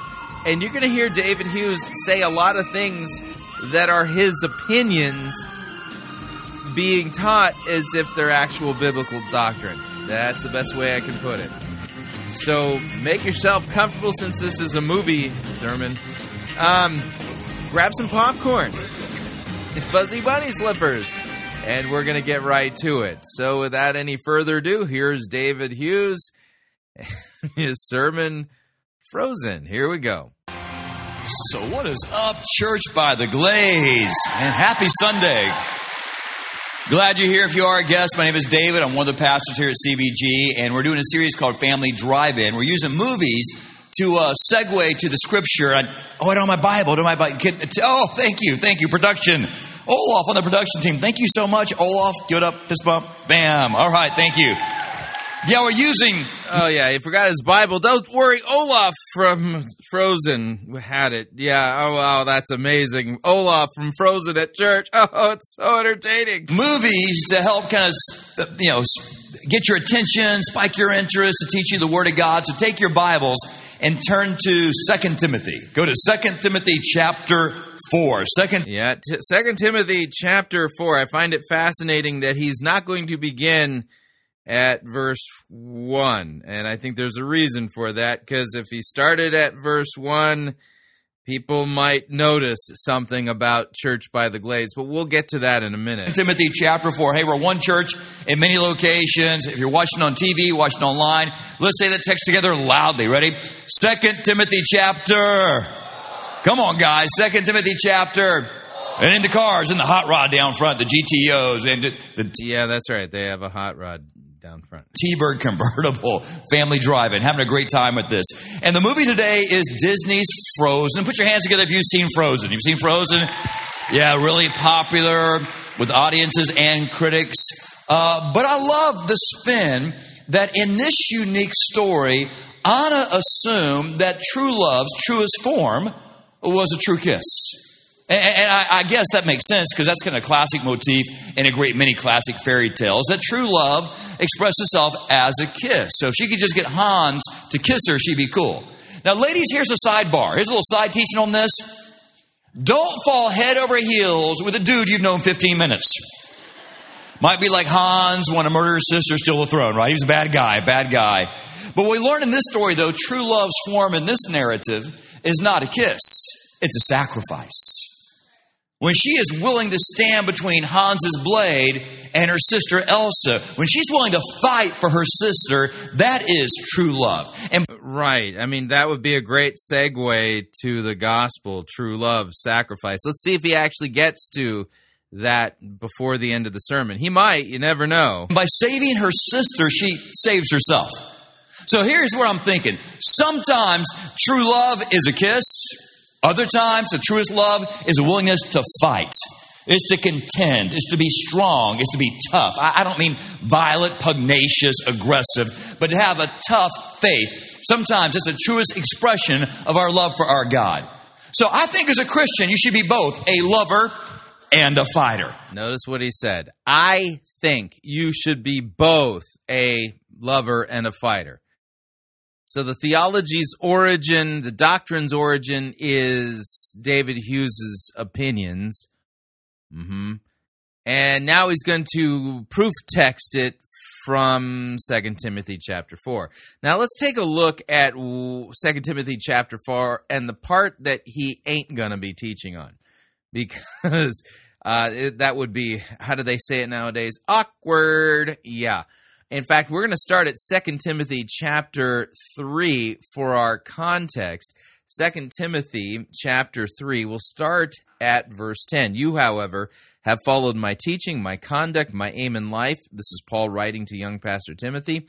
My faith, my patience, my love, my steadfastness, my persecutions and sufferings that happened to me at Antioch, at Iconium, at Lystra, which persecutions I endured, yet from them all the Lord rescued me. Indeed, all who desire to live a godly life in Christ Jesus will be persecuted. Mhm. While evil people and impostors, they will go on from bad to worse, deceiving and being deceived. But as for you, continue in what you've learned and have firmly believed, knowing from whom you have learned it, and how from childhood you have been ac- acquainted with the sacred writings, which are able to make you wise for salvation through faith in Christ Jesus. All scripture is breathed out by God and is profitable for teaching, for reproof, for correction, for training in righteousness, so that the man of God may be complete and equipped for every good work. Every good work. There isn't a single good work that Christ is going to call you to that his written word will not prepare you for.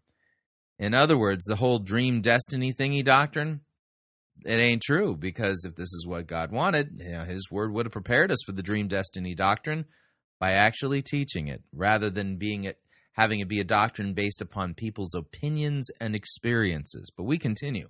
2 Timothy chapter 4 now, starting at verse 1. I charge you in the presence of God and of Christ Jesus, who's to judge the living and the dead, and by his appearing in his kingdom, preach the word.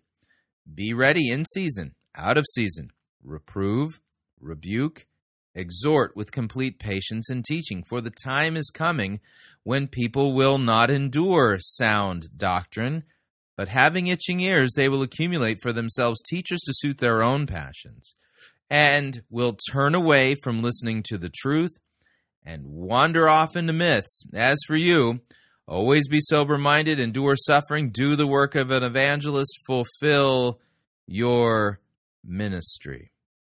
See, he's skipping that kind of important part, don't you think? Yeah, about preaching the word in season, out of season. For a time will come when people will not endure sound doctrine, but will gather for themselves teachers to suit their own passions who will scratch their itching ears. That's what David Hughes is. He's an ear scratching person who tells people what they want to hear. His church is not about preaching the word in season and out of season. His church is literally all about, well, telling people what they want to hear and entertaining them. We continue. A lover and a fighter. Hey, all campuses, turn to your neighbor and turn to your neighbor and say, "Are you a lover and a fighter?" Ask that question. Are you a lover and a fighter? I'm loving some of the princesses I see in the room right now. Some of our little girls dressed as their favorite Disney princess. But you got to be a lover and a fighter. Now, let me say this. I, I, I'm pro kiss. I think kissing's cool. I love what the Bible says in the Bible about love. Uh, I, I, I love it talks about love that as a, as a Christian man, I should love my neighbor. I should even love my enemy. I, as a husband, I should love my wife. As Christ loved the church, right? I love everything the Bible says about love. I love to teach on love. But, but again, I'm not, I'm not anti-kiss. I'm pro-kiss.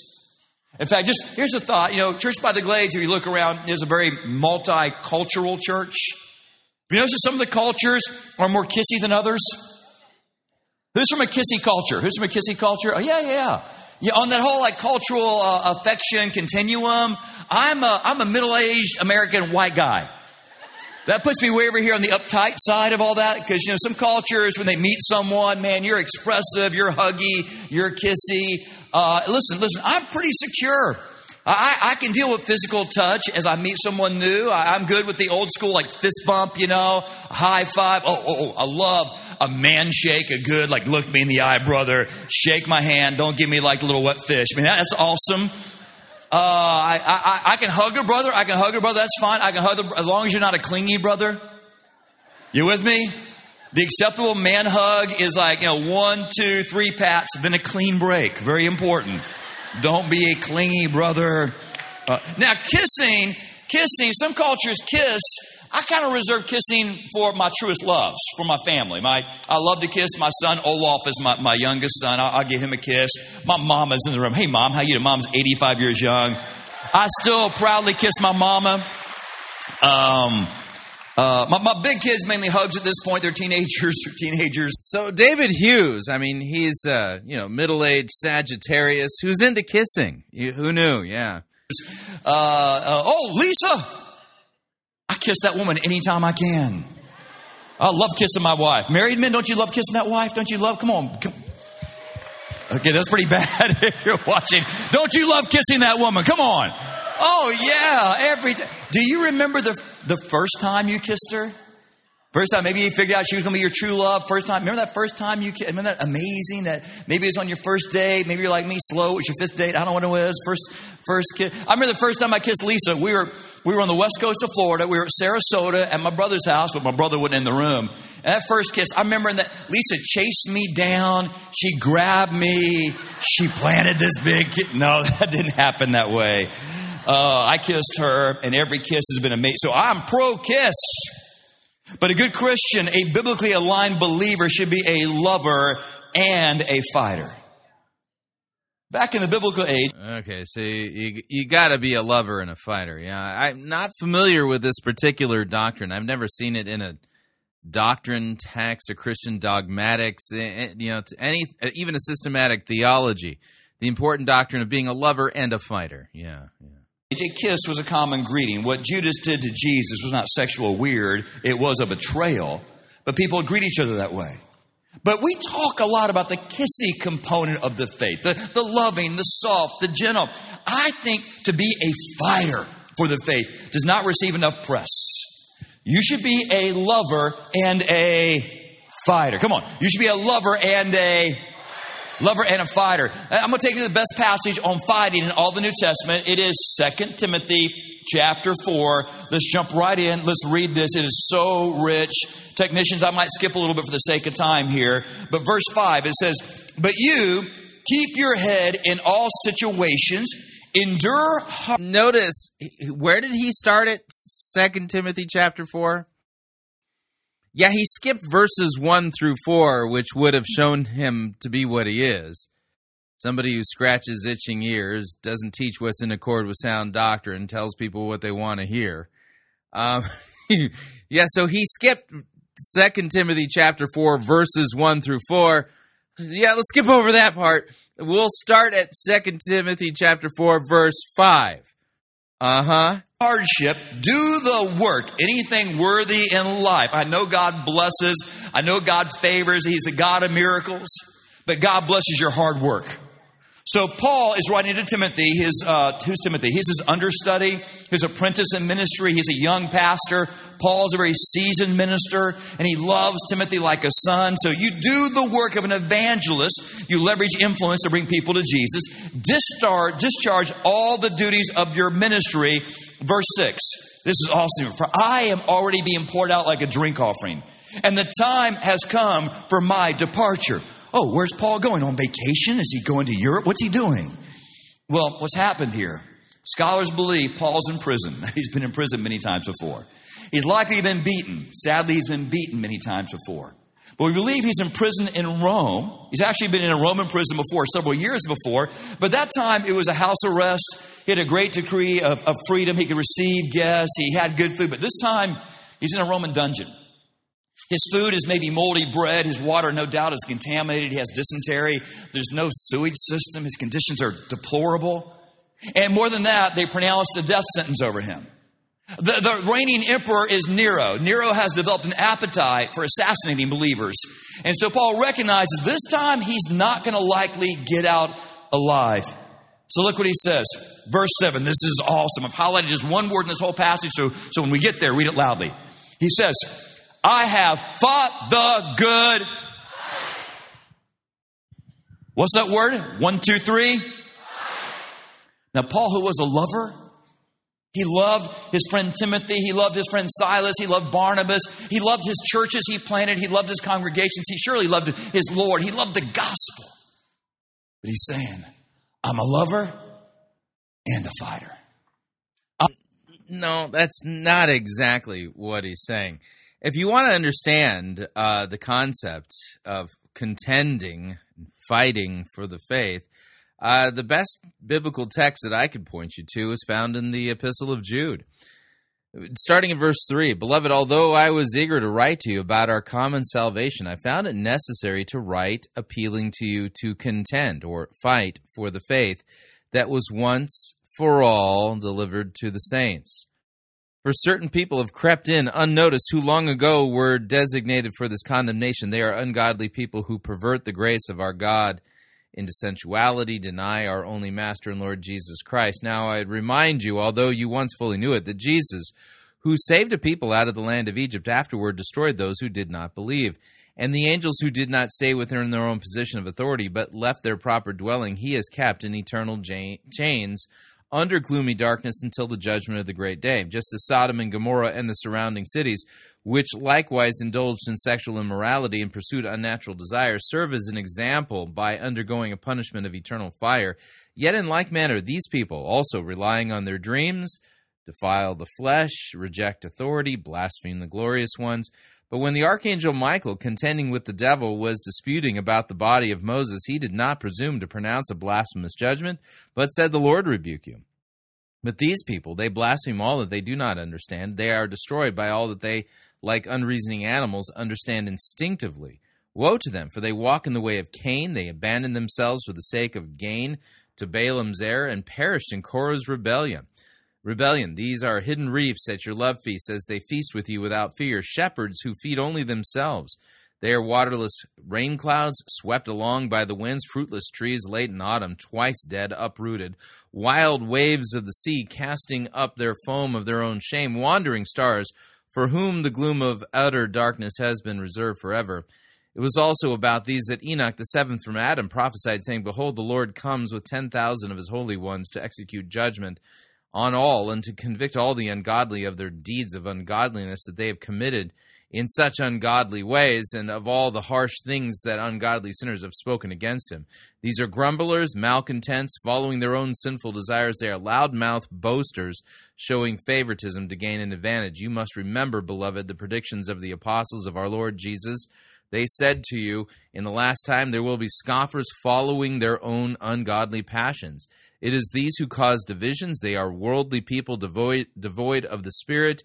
But you, beloved, building yourselves up in the most holy faith and praying in the Holy Spirit, keep yourselves in the lo- love of God, waiting for the mercy of our Lord Jesus Christ that leads to eternal life. Have mercy on those who doubt, save others by snatching them out of the fire. To others, show mercy with fear, hating even the garment stained by the flesh. Now, to him who is able to keep you from stumbling and to present you blameless before the presence of his glory with great joy, to the only God, our Savior, through Jesus Christ our Lord, be glory, majesty, dominion, and authority before all time, now and forever. You want to contend for the faith? You want to be a fighter, not just a lover? Well, that requires you to preach the word, teach what's in accord with sound doctrine, rebuke those who contradict it. Yeah, that's what the Apostle Paul talked about in uh, in Titus chapter one, where he says to uh, to uh, Pastor Titus, he says um, a pastor must hold firm to the trustworthy word as taught, so that he may be able to give instruction in sound doctrine. Rebuke those who contradict it, for there are many who are insubordinate, empty talkers, and deceivers, especially those of the circumcision party. They must be silenced, since they are upsetting whole families by teaching for shameful gain what they ought not to teach. Mhm. Yeah, God wants them silenced. So you want to contend for the faith? You want to be a fighter, not just a lover? You want to be a lover and a fighter? Uh huh. Fighting and contending for the faith and being a sol- soldier of Christ requires you to teach the word of God, what's in accord with sound doctrine, not scratch itching ears, and and rebuking those who teach false doctrine. Yeah, so um, if David Hughes were really interested in giving a good biblical teaching here and explaining what is what it means to fight for the faith or fight the good fight of faith, he'd lose a lot of people there and i think that's the reason why he started at 2 timothy chapter 4 verse 5 skipping right over just avoiding like the plague verses 1 through 4 which would have shown everybody what he truly is we continue I have fought the good fight. I have finished the race. This is brilliant. I have, I have kept my faith. So verse 8, so now there is in store for me a crown of righteousness, which the Lord, the righteous judge, will award me on that day. And not only to me, but also to all ha- who have longed for his appearing. I'm going to stop right there. But you read the rest especially verse 9 to about verse 18. Now, yeah, he's he has no time to actually read those during church. you you you go ahead and you read that stuff at home. I yeah, I'm too busy here. I've got we, we got Frozen to deal with. You, so you go ahead and read that stuff at home. As you read it, it's going to just seem like a long list of weird names. Like people like Alexander and Tychicus and strange places like Ephesus and Troas. But read it. It's very personal. It's very powerful. Paul's this old man in, in, in prison says, Oh, somebody please bring me my cloak. I left my cloak uh, with Carpus, this guy named Carpus and Troas. You're like, I don't care about his coat. Read it. Because I think every word in the Bible God put there on purpose. I'm old school. I Yeah, why'd you skip verses one through four then in Second Timothy four? Why, why'd you skip those if if God you know had all of those put there on purpose? believe in the trustworthiness or the inerrancy of God's word. So if it's in the book, is there for a reason and is right. Why'd you skip verses one through four again? there for our good. And the church should be saying loudly together right now, Amen. Because this book right here, it's a good story, but it ain't no fairy tale. This is God's infallible word. So you read it, okay? Put your hands together if you read your homework. All of one chapter, chapter 4, 2 Timothy, is the last recorded words written by the most amazing Christian ever, Paul, it's his farewell to the people of faith. Read it, it's so good. It's all these names, all these names. But here's the big takeaway. Based on what he says in verse 7, you better figure out how to fight. If you're here and you're that loving Christian, that is awesome. If you're if you're a kissy Christian, that's cool. That's part of our faith. That's a component. But if you're not a fighter, you need to get tough. You need to get tenacious. You need to be resolved. You need to develop Yeah, it, resolved to do what? Tough to do what? some spiritual sinew. You need to not think of this church as just a church. This is your gym, and it's time for you to train. You better figure out how to fight because your enemy, the devil, is a beast and a brute and a bully, and he knows how to fight. Scripture says the devil is like a roaring lion, seeking who he may devour. He will eat you alive, man. He will gobble you up. You better figure out how to fight or contend. Yeah, how does he do that, by the way? Um, answer, he does it with false doctrine. He also does it by tempting you to sin. Yeah, the devil isn't just going to tempt you regarding sins of the flesh. He's going to tempt you regarding believing falsely. for your faith because he will knock you out. You didn't know that this is a fight. You're in the arena. You're in the octagon of faith. You got to figure out a fight because he knows how to fight and he will bully you. Well, David, I don't understand what you mean. I, I don't really know what that even means. What does that even mean? How's, what does it even look like in my life? Okay, glad you asked. Let's pretend, um, let's pretend maybe you're, you, you go to church by the glades all the time. You're a Christian. You're sincere. You're for real. You go to, um, Sawgrass Campus. I love me some Sawgrass Campus. You love Sawgrass Campus? Yeah. Or maybe, maybe uh, you go to Dade CI or Homestead, our, our prison campuses. Would you celebrate our prison campuses? And uh, man, what awesome people we have down there in our prison campuses. And or maybe you go to our news campus in Lake Worth, or maybe you go to Sample Road. Sample, they have snow today at Sample Road.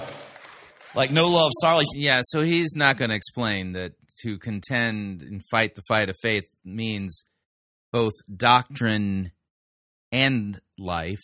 He's not going to do that, which is probably why, or one of the reasons why he skipped verses 1 through 4 in 2 Timothy. Sample Road. If you're watching, maybe you go to Sample Road. Come on, man, celebrate our family. We're spread out. Or maybe you're a single adult and you go to our newest campus. You go uh, downtown Fort Lauderdale at five o'clock. Five o'clock. Give it up for downtown. All right. So you're a single. You're a single, and I love our singles. We have great single dads and great single moms, and, and you do all that stuff. You multitask so sensationally. You're you're raising those kids. You're feeding those kids. You're educating those kids, and then you hold down a job. And then here's something you may not know: some of our best volunteers at Church by the Glades are single parents. How you find What does this have to do with exegeting 2 Timothy 4? find the bandwidth emotionally and, time wise. You're phenomenal. So you're you're oh, and then you love Jesus. You've been a Christian maybe maybe the last eight months, and you're plugged into the church, and you show up and you want to listen, man. You're taking notes on your smart note. And you were here last week. If you were here last week, by the way, brilliant move because we had fun last week. And the topic last week was our identity in Christ. Who you As preached from the movie Star Wars, or the movies, the Star Wars movies. you are, the way God truly sees you authentically for who you really are. And it's almost like God has given you names. Seriously, it's almost like the Bible is not merely the Bible, the Bible is your birth certificate. And God defines your authentic name by way of His Word. And so you walked out of here by faith, receiving the Word we discussed together, and you walked out feeling good, single adult. Walked out going, man, the Bible says my name is chosen. My name is gifted. My name is forgiven. Though you're in our Dade County prison campuses and your environment is limited, the Bible says you are free in Christ. So, in all the important ways, you're emancipated. And so, single adult going to Fort Lauderdale, you walked out feeling good. Man, Sunday with the kids, you're feeling good. And then what happened on Monday morning? Well, because you recognize this truth, your true identity in Christ and your real names, what did the devil do? All week long, the devil ran away from you. No, he didn't. He's a fighter. He's a fighter. He wants to beat the truth out of you. Right. The devil wants you to believe lies. Not just lies about you. He wants you to believe lies about God, lies about what God wants you to believe, lies about, well, doctrine and things like that. So Monday morning, before you got out of bed, he punched you in the face. How'd he do that? Remember Monday morning, Monday morning, you, uh, you had at work, you had that, that big meeting early on Monday morning, that, that important client. What happened is the devil hits you in the face because he's a fighter. You're a lover, but not a fighter, but he knows how to fight. He doesn't fight fair. So you're not out of bed. He fights you, man. He hits you because your alarm didn't go off. Oh no. And, and then so you're already running late and the kids are kind of dragging tail, but they're little guys. You got to dress yourself and you got to improvise. How about the part where the devil got them to go to church by the glades rather than the church that rightly handles God's word and preaches Christ and Him crucified for their sins? It's breakfast, right? So breakfast is two solo cups with Cheerios inside. We'll eat in the car and you get yourself some black coffee, no time for sugar or cream. You get yourself a little something to eat with that and you're running. And, Kids, why are you not dressed? Well, I can't find my socks. I can't find my short. So I can't find my underwear. Your under, your drawers are in the drawers. And then it hit you. Oh my gosh, I left the underwear in the wash. Didn't put them in the dryer. Kids, you're going to school commando. Don't tell your teachers. And you rush them to the car, they get strapped in, and though you're late for school, the car line is still there. You're gonna be even later for work. You finally get the kids, you kiss them both, you're frustrated, you hop on 95. 95's always backed up, and how it's really backed up is a wreck or something. And what makes it worse, the thing you grabbed with your black coffee was a bran muffin, so you ain't backed up. You're like, oh, I need to get to work. And you get to work and you're, and you're uncomfortable, you're unco- and the client is early. What does this have to do with Second Timothy chapter 4? and you are late and you rush in and you feel like you don't do your best job and your best presentation and the client says hey we'll get back to you. Your boss looks at you like you blew it. It's only 10.30 in the morning on monday. And you were so pumped up sunday after church 5 o'clock east side you're so pumped up you're there and the great you can't remember your name devil hits you bam your name is failure your name is unintelligence. your name is unspecial. Your name is un- your name. Really, the devil's telling me my name is unspecial. Really? You're making people sound like they're victims rather than perpetrators of sin. Stuck. He's hit you so hard this week. By the time you stagger into hump day, Wednesday, you don't know what your name is. By the time you get to Friday, oh, praise Jesus, grandmama's going to watch the kids. I got loose plans to go out with some of the girls from my life group at Church by the Glades, but the plans are loose. But those girls you knew before, those girls back in the day, you know those girls, they're attached to your history, but not to your destiny. And one of them hit you up on the phone and said, Hey, we thought we might go clubbing. Why don't you go clubbing with us? You can't remember your name. What's my name? I, I the devil whispers, Your name, your name is Party Girl. Your name is Drink Too Much. Your name is Drink Too Much, make stupid decisions. You regret the next day. That's your name. Go. Uh, again, uh, to contend for the faith, in reality, if you read scripture, the majority of the emphasis is on right teaching, sound doctrine. hmm He's a fighter. He's a fighter. He fights dirty. Hit him back. Hit him back. Your problem is not, is not you're not a bad person, not a dumb person. Your problem is you're not. No, actually, the, your problem is that you are a bad person. You are a sinner. What he just said is flat out wrong. Not a balanced person. Be a lover and a. Come on. Be a lover and a. Paul, said- Paul doesn't say in the last thing he ever wrote, I, I love, I love you so much. I love you. I love you and you and you and you get a car and you get a car and you get a chariot. Right? He doesn't do that. He said, you know, my whole, whole life, devil's been hitting me. Sitting back. I have fought the good fight. I finished the race. I wasn't just getting around one, man. I'm throwing haymakers in round 15. You got to fight. So, church by the glades, guess what? Today, this church is transformed. This church is not a kissy kissy club. You want a kissy kissy, soft little cute church? We're not your church. This is a fight club here. And I am No, it, it's not. It's a cesspool of entertainment and false doctrine. Unless you're fighting on the side of the devil. I'm your trainer. Come on, Rocky Balboa, get back up. Cut me, Mick. We're going to fight. You are surrounded by other fighters because you'll train harder when you're around other fighters. Amen. We're going to fight for our faith the way the Bible teaches us to. And they're all God's fight. Yeah, why'd you skip uh, for uh, Second Timothy four one through four? Uh huh. Yeah, you, you're not fighting for the faith. You're not even teaching it. Fighters loudly said. Now, now the church is going to help you fight better as you habitually, like next week you're back and you're bringing people. But I just say this, just look around you. Look around you right now. Look to the right. Come on. Look to the left. Look at this awesome church. I just got to give you a little disclaimer. Not everyone you meet in church is a fighter. I meet a lot of kissy kissy Christians. They're in for the fun, but have no stomach for the fight. A lot of Christians would say, oh, yeah. Yeah, well, you sure do dish up the fun there at uh, Church by the Glades. It's all about entertaining and scratching itching ears and telling what they want to hear, which is the reason why you probably didn't read 2 Timothy 4 1 through 4. You started at verse 5. Worship music. Oh, yeah. ah. Some of y'all, man, you give up that by the time you hit the parking lot.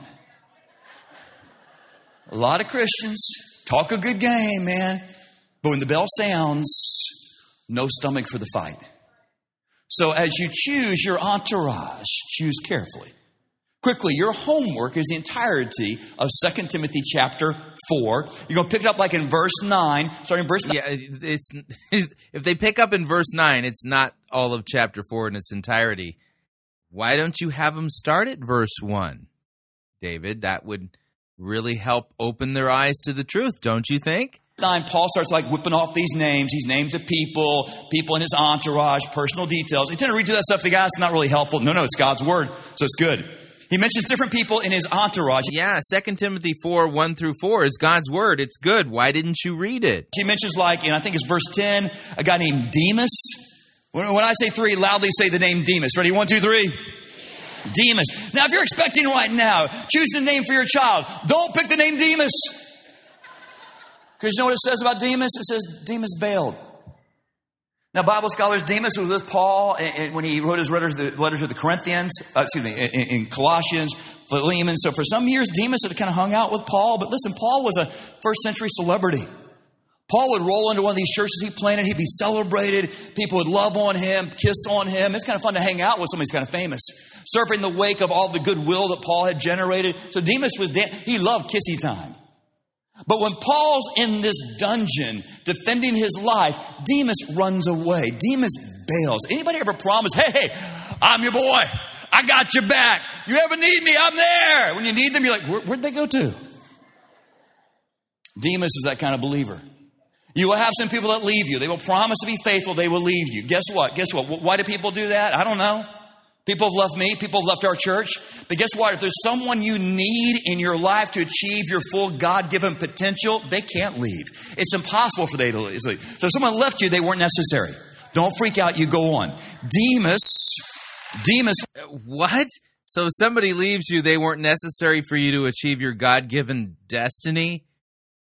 Where are you getting that from the Bible? left. Now, next verse, verse 11, there's a name Luke. The name Luke. When I say three, shout the name Luke. One, two, three. Luke. Now, Luke wrote a book in the Bible. Can you guess which one?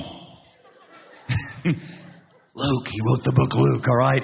And uh, wrote the book Acts. And here's a crazy thing. Now, now Timothy and Luke. Timothy is there by implication. These two guys, why Demas left, Timothy and Luke, Luke and Timothy, they stayed.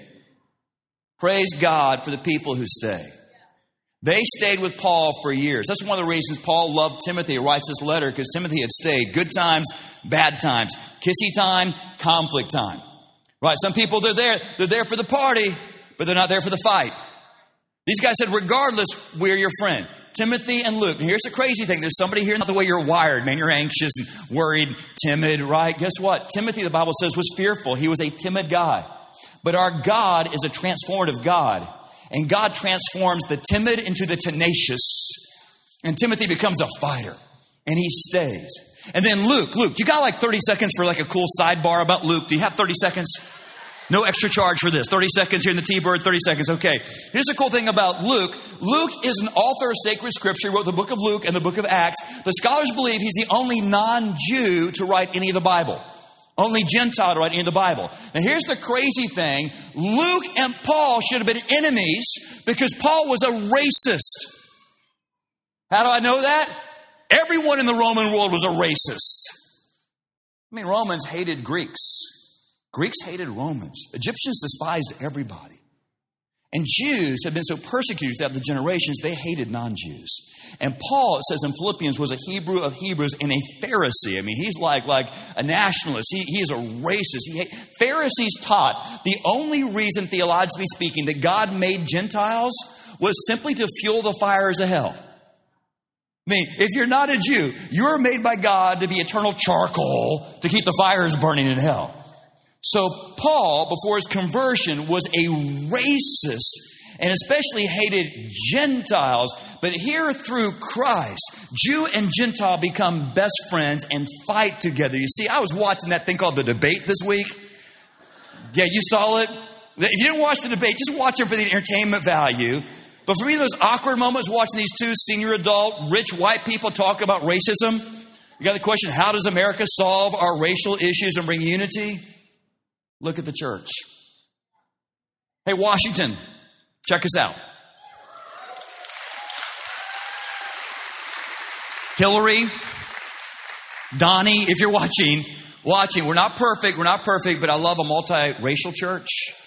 Because the first place in history, maybe the only place authentically in the world right now where there is no slave or free, no Jew, no Gentile, no male, no free. We're all one in Christ Jesus is the church. And I love our church is multiracial. Our whole church doesn't look like me. We look like how God made us. But I love the unity in our church. See, Jesus did not pray for our, our, our sameness, He prayed for our oneness. Some churches are like all white, some churches are like all black, some churches are like all Latin. That's great. Not hard to be unified when people look just like you when they all dress like you and vote like you and all drive the same minivan that you do. But when the church is different, so different, but we are one. So Luke and Paul should be enemies, but Luke is fighting with him, Jew and Gentile alike. And then quickly, quickly, almost out of time, you're listening too slowly. Here we go. Uh, another name, another name. Yeah, they're they're listening too slowly. Yeah.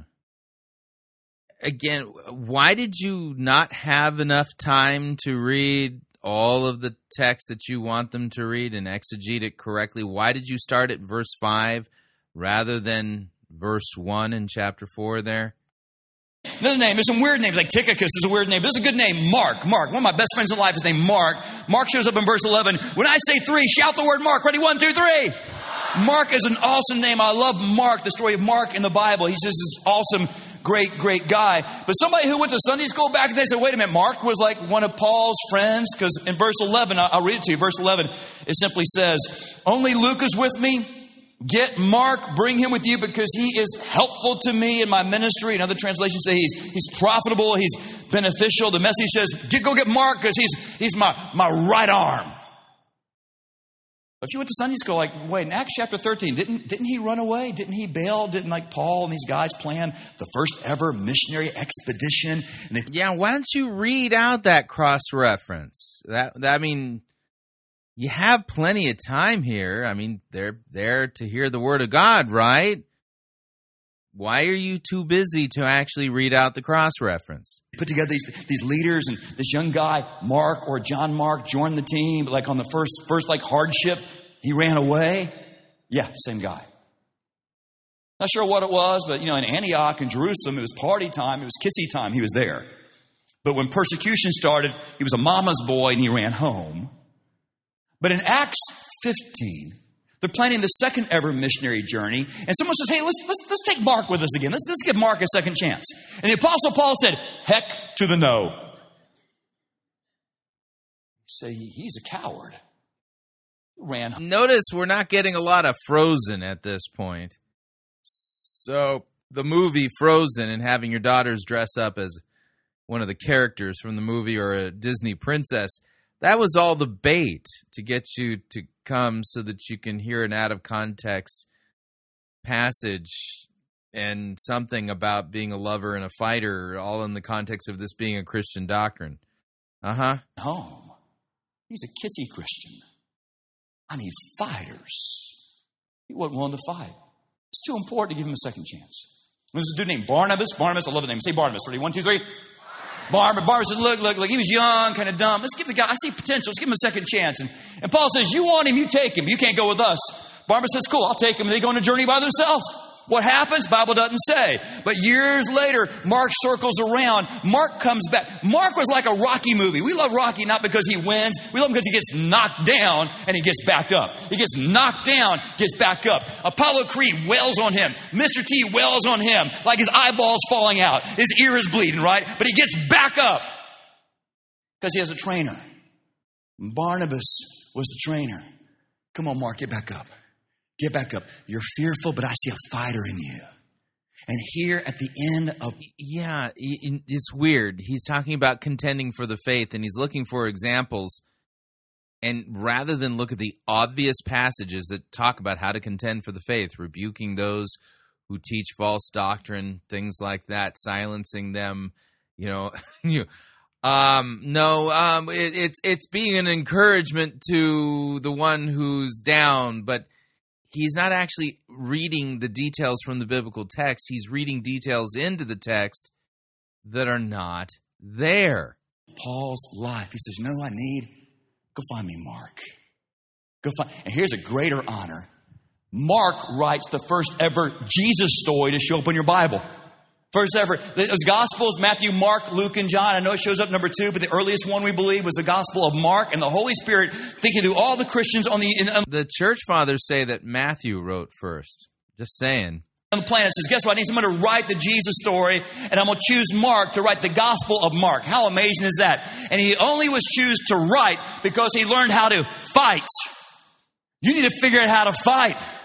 The enemy is coming. Yeah, where does it say that Mark was chosen to write the Gospel of Mark because he learned how to fight? And what do you mean by fighting in this sermon? I really don't even understand what it is you're telling these people to be doing. What is the application here? After you. You're a loser, he hits you. Man, you're a sinner. You're an addict. He's hitting you. That's not your name. Fight. Fight. Dude, what, what do you mean fight? I mean, I mean this. I mean this. Let's get practical. Um, if you battle anxiety and worry, that's the devil. Making you worry about stupid It, it could be your sinful flesh, just saying. stuff. You worry at night, by the way. Everything's worse at night. You're laying in bed and just, you're worrying. You know, the Bible says, worry about nothing, but in everything with prayer and supplication, let your requests be made known to God. Right? So what you do is when he hits you with worry, you hit your knees and you pray. He hates it when you pray. Man, hell's taking body shots when you're praying. Stop praying, stop praying. So he'll stop you worrying or you'll keep praying when when. All right, when he hits you with uh, stress, scripture. Scripture, read the Psalms. Well, it's hard to find my Bible. So, resisting temptations, I mean, granted, that's a form of fighting. Not the only one. Scripture over and again says to contend for the faith once for all delivered to the saints. Mhm, Rebuke those who teach false doctrine. Silence them. Seriously? Your smartphone is growing out of your hand. It's surgically attached to your body. Put the U version on your on your smartphone and you read the Word of God. Every time He tempts you, you're going to read the Word of God. I feel time crunch schedule. Okay, every time you feel that, go volunteer at the church. That makes no sense. Watch God add minutes to your day, hours to your week when you give yourself away. You stress. Know, where does it say that God's going to give minutes to your day if you go volunteer at church? Wait a minute, you'll stop clapping. You stress over your finances. Go to your phone and download all the stuff you got to download that you can uh, you can uh, instantly give to Church by the Glades. And every time you stress over money, give five dollars. And guess what? Uh-huh. So, giving money to a church that twists God's word and engages in entertainment, God will bless that? Really? We're not going to be make make it or break it on your five dollars, but it'll release something in your heart, right? You'll release something. How about this? Invite someone to church. Oh, he hates that. Man, that's a haymaker, man. That's that's that's, that's a right cross. That's man, hit him, hit him, invite some Yeah, inviting somebody to church would mean taking him somewhere other than church by the Glades. someone to church, invite someone to church, invite. Oh, devil, you're on my back. You're tempting me. My day is going bad. I'm gonna give you a worse day. Give hell a hell of a hard time. Learn to beat the hell out of hell, please. Oh, this sounds so pious. And what are you going to do for all the people who give in to their sinful flesh, its passions, its desires, and all the temptations of the devil and the world? What are you going to say to them? You know, remember at the beginning of the sermon, you talked about how love isn't just a first kiss, that it was a sacrifice. Uh huh. I don't know if he's going to do it. I mean, we've only got a few minutes left in this sermon, but this is the place to actually talk to these people and tell them, I know you haven't been sinless. And Christ has bled and died for your sins. Let's see if he gets there. Hit him back. And especially when he messes with your identity by messing with your name. So I'll close this way. Um, and then you get in your cars and move quickly. I need your parking space. Um, we've lost some athletes in recent days and months, haven't we? we Jose Fernandez, great, promising young pitching talent for the, the Marlins, passed away in a boating accident last week. Same day, uh, the iconic Arnold Palmer, one of the greatest golfers in history, mega popular. He, he died on the same day. But a few months before that, we lost Muhammad Ali. You could argue, bless you, Muhammad Ali, most famous, uh, most famous athlete of the last 50 years, easily, the self-proclaimed greatest. Now, I love history and I love sports. I love sports history. Uh, I love the history of the heavyweight division. Uh, when Ali was coming up, the champ, when Ali was coming up, was a guy named Sonny Liston. Sonny Liston was bad. Sonny Liston was a big, bruising brawler, not a boxer, not a tactician, but he was this, this he, he learned to fight in prison for armed robbery. He had mob connections, but the mob didn't have to fix his fights. He knocked out everybody in the first round. He won the championship by a first round knockout.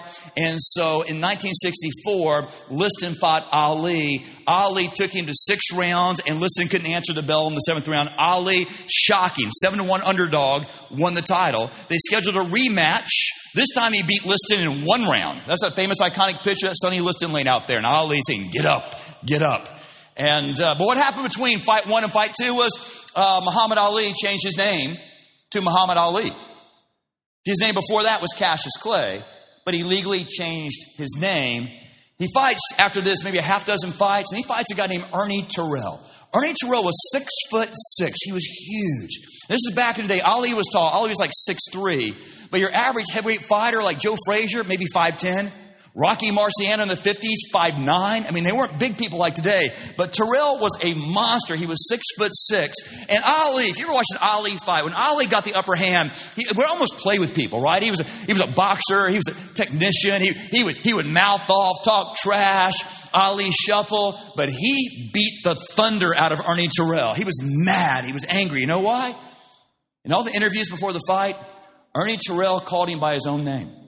Cue sappy music. Yeah, this is an emotional manipulation technique designed to create the false impression that God the Holy Spirit is now descending on the audience, uh, helping them make decisions of some kind. Every interview, he'd call him Cassius Clay. Cassius Clay. Cassius Clay. Made Ali so mad, he pummeled him. And those close to the ring said every time Ali hit him with lightning jabs, bam, bam. I always say, bam, what's my name? Bam, what's my name?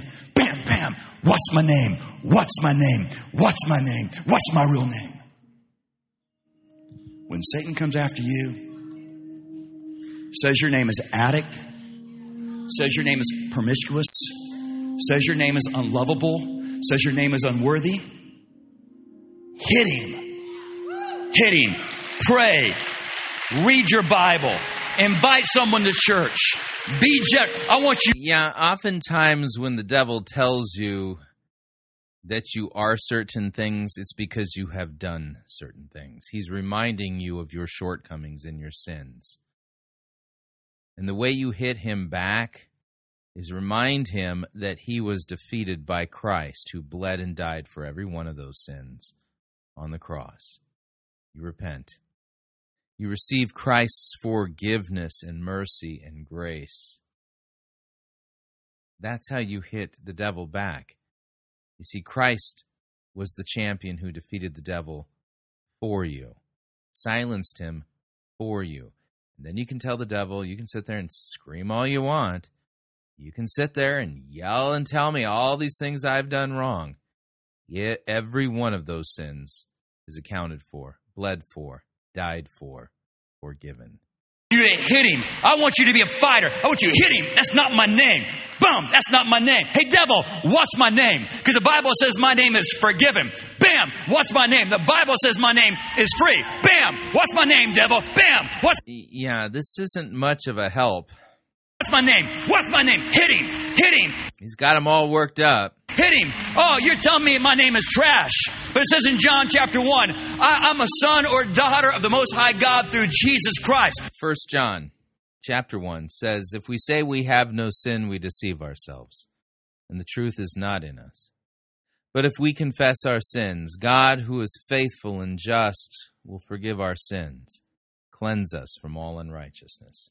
What's my name? Bam! I'm a prince. Or ladies, you're not easy. You're not promiscuous. You are literally a princess because God is your father and He's a king. You're Yeah, but what if they have actually been promiscuous? They're sitting there saying, Well, I'm a princess. That's not the same as saying, Lord, have mercy on me. I'm a sinner. You're not a fairy tale princess. You're a for real princess. So hit that devil back. Be a fighter and a lover. Be a fighter and a lover. I got one last song. Don't you leave. I want to bring heavenly joy back out here. Because sometimes in life you go in for the hug. Sometimes you go to war. Sometimes you tell the devil, you got to fight on your hands. This means war. That's not my name. That's not my name. That's not my name. Hit him back. Done. Total mess. And at the beginning of his sermon, I mean, he was dealing with the theme itself of the gospel sacrifice as a as the true picture of love. God demonstrates his love for us in that while we were yet sinners, Christ died for our sins. You can see it in the movie Frozen, the sacrifice and true love coming shining through. It's sitting there teed up for him in the movie that he was supposedly using as the hook and the draw to get him to come to church, and he totally botched it. I don't know what that theology was. It wasn't biblical. It's more like the opinions and musings and thoughts and ramblings of David Hughes rather than the teachings of Christ through his disciples and his prophets. Mm-hmm. What'd you think? Love to get your feedback if you'd like to email me regarding anything you've heard on this edition or any previous editions of Fighting for the Faith. You can do so. My email address is talkback at fightingforthefaith.com or you can subscribe on Facebook, facebook.com forward slash Pirate Christian. Follow me on Twitter, my name there at Pirate Christian. Till tomorrow, may God richly bless you in the grace and mercy won by Jesus Christ, his vicarious death on the cross for all of your sins. Amen.